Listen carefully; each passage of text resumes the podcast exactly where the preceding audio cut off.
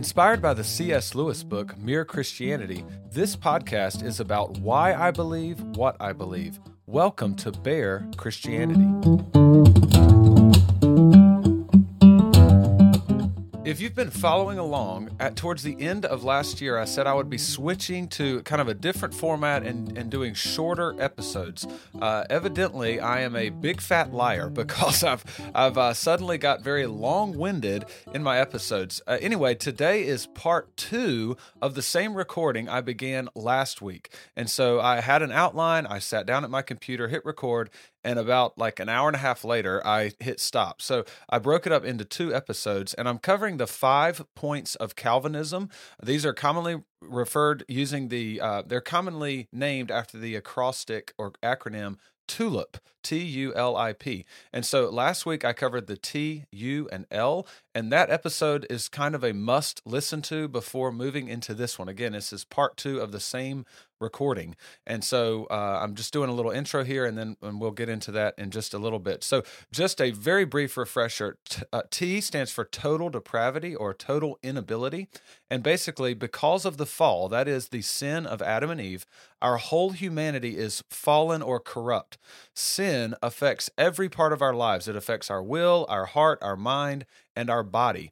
Now, it's not that people, to- total depravity, total inability, is not meaning that people are as bad as they possibly could be, but it means that in every part of our lives, Uh, we are affected by sin. Jesus says in John 8:34, anyone who sins is a slave to sin. So sin has this hold on us. It affects the way we think and see the world. It, it blinds us in a way. Now, what's so important to remember is that because of sin, we do not want God. In fact, we hate God. We we love our sin, and so when we sin, we are rebelling against God. And and this is a, a big key point in Calvinism. And a lot of times people just don't uh, we, we tend to rationalize our own sin and we never think of ourselves as maybe being as sinful or as rebellious against God as what we actually are. But that this is a huge point in Calvinism. So um, now the, the another thing is that total depravity or total inability it's not exactly it's not saying that we're robots and god is forcing us to sin. No we are free to choose. We freely choose to sin but because of our love of sin we will never choose god. And so essentially we are unable because we we all we, we choose the thing we love and so we we are always choosing our sin. In Romans 8, 7 through 8, it says, For the mind that is set on the flesh, and here flesh is talking about our, our sinful nature. Um, so, for the mind that is set on the flesh is hostile towards God, for it does not submit to God's law. Indeed, it cannot. Those who are in the flesh cannot please God. Now, I know I covered this last time, but if you're going to understand what Calvinists are trying to say, you've got to get this idea of total inability or total depravity in your head. So you got to understand what they are talking about by that. Uh, Loraine Boettner, he's he asked a few questions that that help to clarify what they mean. Uh, he says this: How can a man repent of his sin when he loves it, and how can he come to God when he hates God? In Calvinism, salvation is 100% the work of God to save sinners because they will never turn to God on their own. So that's that's the mindset of the Calvinists. If so if you're going to understand what they are trying to say, then you've got to understand that. So that's the T. The U is for unconditional election. And, and basically, God elects those who will be saved according to his sovereign will and his good purpose. It's all about God's free choice here. So the reason we are saved has nothing to do with our good works or anything God foresees about us in the future. It is it is his free choice. In Romans 9:16 it says, "So then it depends not on human will or exertion, but on God who has mercy." So God would be perfectly right to send all of us to hell. We are all rebels against God and we have sinned against him. So, if God is required to show us mercy, then that is not mercy at all. By definition, mercy and grace must be given freely. And so, God is free to dispense his mercy and grace on anyone he chooses. Now, w- when we say unconditional election, this is not ju- this is not just some arbitrary pick by God. Just because God's choice has nothing to do with with any good that we do, it does not mean that God does not have a reason for doing that. We just don't know the reason. But but Calvinists are not saying that God's just walking through a field full of daisies and he's just bending down and picking up some of them just randomly. No, God has a reason for doing everything that he does. So that's the U, unconditional election, and then the L, limited atonement. Uh, this is this is uh, often misunderstood, and and again, I mentioned last episode that some people call themselves four point Calvinist, and they reject this one. So this is maybe the most controversial of the the five points of Calvinism. But so it's called limited atonement. That's the L in tulip. Um, sometimes called particular redemption or definite atonement. And and here's the main question that Calvinists ask for whom did Jesus Christ die? If Jesus paid for everybody's sins on the cross, then why is God punishing some people in hell for the sins? Because Jesus paid for all of them. Uh, is is um, is what Calvinists are arguing here. If Jesus paid for everybody's sin, then why are people going to hell? And so, for the Calvinist, Jesus' work on the cross was part of the perfect work of the Trinity to save the elect. And so the Father chooses according to his will and his good purpose. The Son dies for the elect, redeeming them from sin. So he pays the punishment for their sin. And then the Holy Spirit works in the heart of the elect, giving them a new heart which acknowledges sin and turns to Jesus Christ in faith for their forgiveness. Again, salvation is 100% the work of the Lord, and He never fails. Basically, if God sets out to save you, you will be saved. And so for a Calvinist, Jesus' death actually accomplished something. His death did not simply make people savable, but it actually saved them. In John 10, 27 through 30, Jesus says this My sheep hear my voice, and I know them, and they follow me. I give them eternal life, and they will never perish, and no one will snatch them out of my hand. My Father, who has given them to me, is greater than all, and no one is able to snatch them out of the Father's hand. I and the Father are one. And, and there, when he says I and the Father are one, that, that means they're one in purpose. Their, their, their goals are the same, and that is to save the sheep. So, if last week's episode was a little too much information because it was a lot of Bible verses and just a lot, uh, then hopefully this brief summary of the T, U, and L uh, help help you kind of step back into the mind of a Calvinist to understand what a Calvinist is trying to say. Uh, also, remember, I'm sort of role playing for these episodes. So I'm speaking as though I'm a Calvinist a lot of times and explaining what they believe. Next week, I will be sort of role playing as an Arminian and explaining their side of the argument. And so uh, just understand that, that that's kind of where I'm coming from. Um, it also it's so important to understand what the other side believes. If it, and this goes for any sort of discussion or argument or whatever so many times we argue and, and, we don't actually take time to listen to what the other side is trying to say. And I am certainly not saying I'm perfect at this. I just want to encourage everyone out there that anytime you have an argument, make sure that you fully understand or, or you've you've put in as you know all the effort to try to understand where the other side is coming from. And so that's what I hope this uh, these you know few weeks will will help uh, Christians get at because there's a lot of Christians that are that kind of pick a side and then they just sort of demonize the other side. And so I, I, I want to bring some unity here. Help let's let's just kind of help us all get on the same page. And then from there we we go to the Bible and examine what the Bible says and, and our decisions should be based on what the Bible says.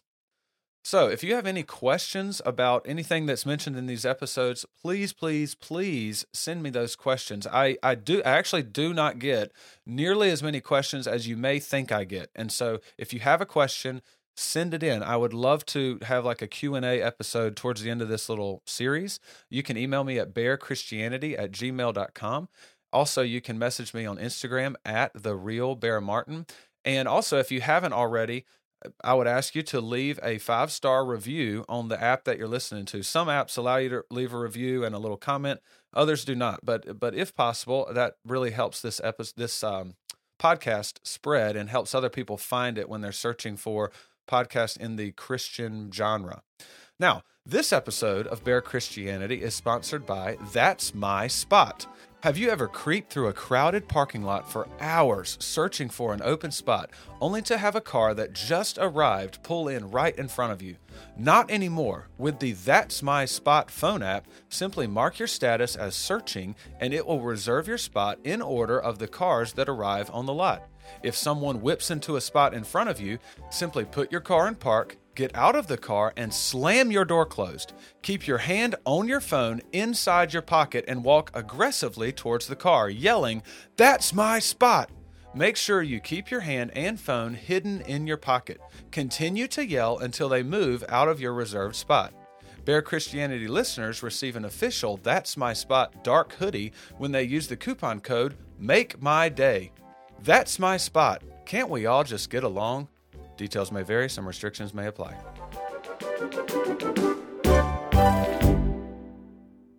All right, here is part two of last week's recording. The next in our TULIP acronym is the I for irresistible grace. Um, it, sometimes this is called the effectual calling.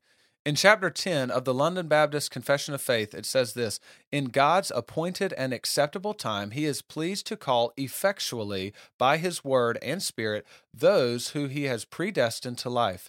He calls them out of their natural state of sin and death to grace and salvation by Jesus Christ. He enlightens their minds spiritually and savingly to understand the things of God. He takes away their heart of stone and gives them a heart of flesh. He renews their wills and by his almighty power turns them to good and effectually draws them to Jesus Christ. Yet, he does all this in such a way that they come completely free since they are made willing by his grace. So, next week, as I present the case for Arminianism, I will talk about prevenient grace.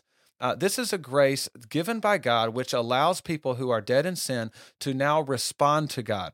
Prevenient grace enables a person to come to God, but in Arminianism, they can deny this grace in Calvinism, God's grace is is considered irresistible. It is effectual. It actually accomplishes exactly what it sets out to do. And so it is a part of the salvation process which will surely take place. So just like in limited atonement, Jesus is actually paying the sin debt for the elect. The idea of irresistible grace puts the emphasis on the saving power of God. So some scriptural support in Ezekiel 36, 26 through 28 says this, and I will give you a new heart and a new spirit I will put within you, I will remove the heart of stone from your flesh and give you a heart of flesh. And I will put my spirit within you and cause you to walk in my statutes and be careful to obey all my rules. You shall dwell in the land that I gave to your fathers, and you shall be my people, and I will be your God. In a, few verses down in Ezekiel 36, it says, Then you will remember your evil ways and your deeds that were not good, and you will loathe yourselves for your iniquities and your abominations. In Hebrews 8 10, it says this For this is the covenant that I will make with the house of Israel after those days. Now, this, this verse in Hebrews is actually a quote from Jeremiah. And again, it's talking about this new covenant that God's going to make. The old covenant being the Ten Commandments, eh, the, the law. God says, Obey my laws and, and you will live do not obey my laws and you will die and so that that's the old covenant in the and and israel failed that covenant time and time again constantly and so in the New Testament, there there is Jesus brings the new covenant. And so this was a pro, this new covenant was a promise made in the Old Testament of of what's going to come and, and, what Jesus will bring. And so this new covenant in Hebrews 8:10 it says for this is the covenant that I will make with the house of Israel after those days declares the Lord. I will put my laws into their minds and write them on their hearts and I will be their God, and they shall be my people. And then 2 Corinthians 5:17, therefore if anyone is in Christ, he is a new creation. The old has passed away, behold, the new has come. So, uh, let me let me give you an illustration so Charles Spurgeon is a famous Calvinist preacher, and he has this this illustration that is often used when we think about this idea of irresistible grace. And so Spurgeon compares pigs loving slop to sinful mankind. He says, you know, mankind as sinners, we have a pig's heart. But God gives us a new heart, one that desires the things of God and views sin now as disgusting. And so this is what's happening with irresistible grace. Calvinists believe that God is doing a miracle. He is creating a, a, a, in us a new heart, a, a new set of desires. And so only then can we desire the things of God. And God works in such a way to change our heart that our new heart will desire God. And so it's like changing a, a pig to a man. If you change a pig to a man, the man is going to want filet mignon, not pig slop. And so that's that's what's happening with this irresistible grace. And so man is freely choosing to go to God when God gives them this grace, but it is a certain work of God because when God creates a new heart in man, he will choose God. So, if someone was shown their true nature and the evil wickedness of sin, if God convicted them of sin in their own lives and they knew that Jesus could be their, their Savior, they, they realized that Jesus was the only way that they would be saved. If they truly understood that, who, who would reject that? And so that is the way Calvinists view the saving grace of God. Grace, faith, repentance, these are all seen as gifts from God.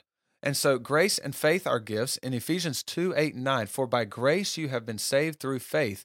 And this is not your own doing, it is the gift of God, not a result of works, so that no one may boast. Now, the question is what does this refer to? In the Greek language, grace and faith are both feminine, but this is neuter. So if you're if if you um, are gonna if this was going to refer to something specific, the genders should match. But since it's neuter in the Greek language, this is used to refer back to an entire phrase. So the whole process of salvation by grace through faith, this whole phrase is the gift of God. So I'll read that verse again. For by grace you have been saved through faith, and this, the grace that saves you through faith, all of that, the whole process is not your own doing. It is the gift of God, not a result of works, so that no one may boast. Now, this this uh, the Greek language stuff that I just went into. This is not my stuff because I am certain I have studied it, but I'm not an expert in the Greek language. This interpretation is from Bill Mounce who literally wrote the book that I used to study New Testament Greek. So he is a Greek expert.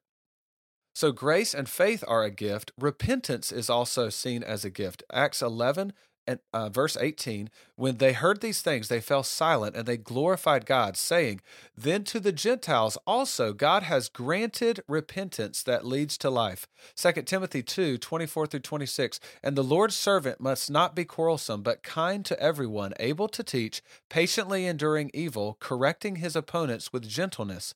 God may perhaps grant them repentance leading to a knowledge of the truth and they may come to their senses and escape from the the snare of the devil after being captured by him to do his will. And so here we have the idea of uh, God is is granting the gift of repentance. God is working in the heart of a sinner and and because God changes their heart, they are a new creation. He regenerates them. They are born again. Now they can actually see sin for what it truly is and they start to make correct choices. They start to choose the things of God. They come to God. And so it is it, because God changes their heart, they freely come to God. And it's irresistible because it's like, you know, a, a man is never going to choose pig slop over a filet mignon. He, he's just not going to make that choice. The last one in TULIP is the P, Perseverance of the Saints. The London Baptist Confession says this those God, and this is in chapter 17 of that, those God has accepted in the beloved, effectually called and sanctified by his Spirit, and given the precious faith of his elect, can neither totally nor finally fall from a state of grace. They will certainly persevere in grace to the end and be eternally saved, because the gifts and callings of God are irrevocable. Therefore, he still brings about and nourishes them in faith, repentance, love, joy, hope, and all the graces of the Spirit that lead to immortality. This perseverance of the saints does not depend on their own free will, but on the unchangeableness of the decree of election, which flows from the free and unchangeable love of God the Father. It is based on the efficacy of the merit and intercession of Jesus Christ and union with Him, the oath of God, the abiding of His Spirit, the seed of God within them, and the nature of the covenant of grace. The certainty and infallibility of their perseverance is based on all these things. And so, again, the, the emphasis here is placed on God's work in saving his elect. So, perseverance of the saints is a logical conclusion, basically, to the rest of the five points of Calvinism. If it's all God's work, then he will not fail. That, that's the common theme you're probably hearing over and over again. If God chooses to do something, he does not fail in doing that. And so, when, when God chooses someone to be saved, he will hold them and they will persevere. And so, God is changing their heart and and his grace is working over time to to make them more like Christ. Now, sometimes Christians will slip and and fall into sin, but if they're truly saved, they will repent of that sin and turn back to Christ. And so God is constantly working in us to make him more like Christ. And the whole concept of the perseverance of the saints is is based on the perfect work of God, the you know, God, all the things that God is doing. Some scriptural support for perseverance of the saints, Philippians 1 6, and I am sure of this, that he who began a good work in you will bring it to completion at the day of Jesus Christ. Psalm 138 8, the Lord will fulfill his purpose for me. Your steadfast love, O Lord, endures forever. Do not forsake the work of your hands.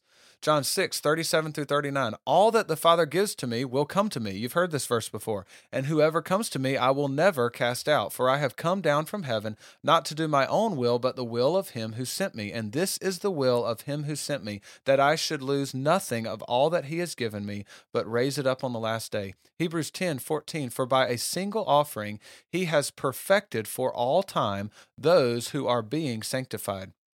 Hebrews 12, 1 through 2. Therefore, since we are surrounded by so great a cloud of witnesses, this is uh, in Hebrews 11, it's called the Hall of Faith. It's talking about all these people who have had faith in God. And so, right after that, and, and also it mentions that they are being persecuted for their faith. And so, in, in the next chapter, to start out, Hebrews 12, verse 1, it says this Therefore, since we are surrounded by so great a cloud of witnesses, let us also lay aside every weight and sin which clings so closely. And let us run with endurance the race that is set before us, looking to Jesus, the founder and perfecter of our faith, who for the joy that is set before him endured the cross, despising the shame, and is seated at the right hand of the throne of God. So, there, Jesus is the founder and the perfecter of our faith. Romans 8, 38 through 39 says this For I am sure that neither death, nor life, nor angels, nor rulers, nor things present, nor things to come, nor powers, nor height, nor depth, nor anything else in all creation will be able to separate us from the love of God in Christ Jesus our Lord. For the Christian, uh, you know, again, in the Calvinist mindset, if God chooses to save you, there is nothing that will will separate you from the love of God. And so again, the, the basis for the perseverance of the saints is, is all on this. It's all on the free choice of God and the power of God. So there you have it. There's tulip. That's that's the basics. So a few other things here. Calvinists seek to honor the Lord by acknowledging that he is wholly responsible for salvation. The redemptive work of God is a gracious act where he shows mercy to whomever he pleases.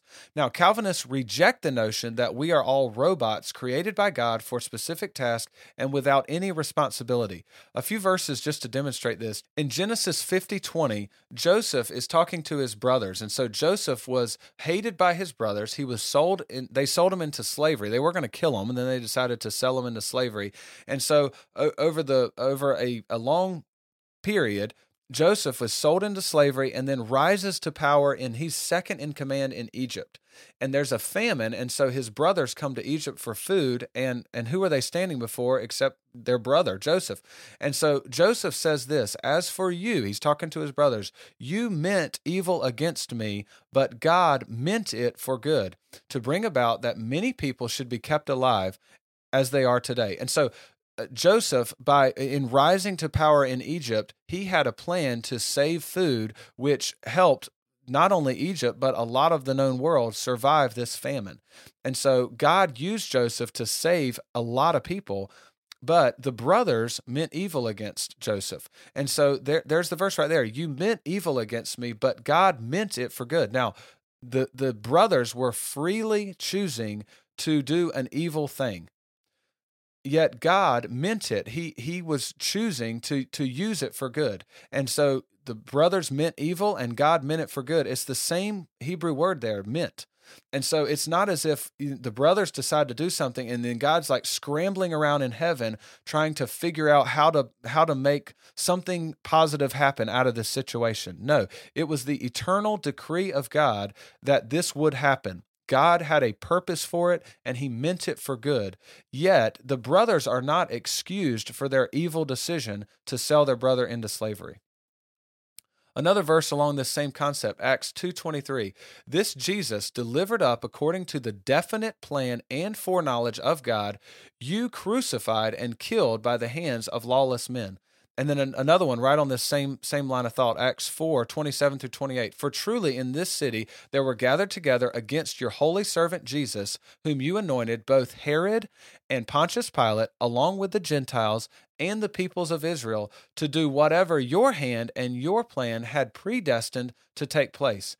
And so here we have people that are choosing to crucify and kill Jesus wrongfully they are they are committing evil in their hearts, and and the Bible is acknowledging that.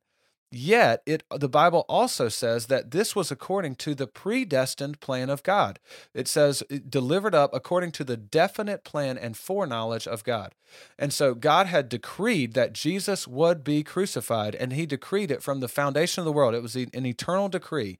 Yet it, it took place by the free choice of sinful men and women who, who crucified Jesus. So God's election is never an excuse for unbelief. If, if you are worried that you may not be part of the elect, believe on the Lord Jesus Christ and you will be saved. Everyone who believes in him will not perish, but have eternal life. So it, it is never an excuse. Uh, people people can never give an excuse. Well, I'm I'm just not part of the elect, and uh, and I don't sort of feel uh, any sort of working of the Holy Spirit in my life, and so therefore, uh, you know, I just I'm not going to believe because I'm not part of the elect. That that is the Bible never gives mankind that excuse. You will stand before God one day and be judged for rejecting him. And so if if you are hearing this choose God. Eh, you know, um, eh, turn to God, turn to Him. Anyone who calls on the name of the Lord to be saved, anyone who says, I am a sinner and I need a Savior, save me, please, God. Eh, they they can trust that God is that that is God working in your heart, and you are you you can you can be saved. So Calvinists reject this idea that that you can you can use this idea of election as a an excuse for not believing in God. Also, Calvinists reject the idea that God is actively creating evil in the hearts of people. God is actively working in the heart of his elect and creates a new heart in them which seeks to please God and exercises faith.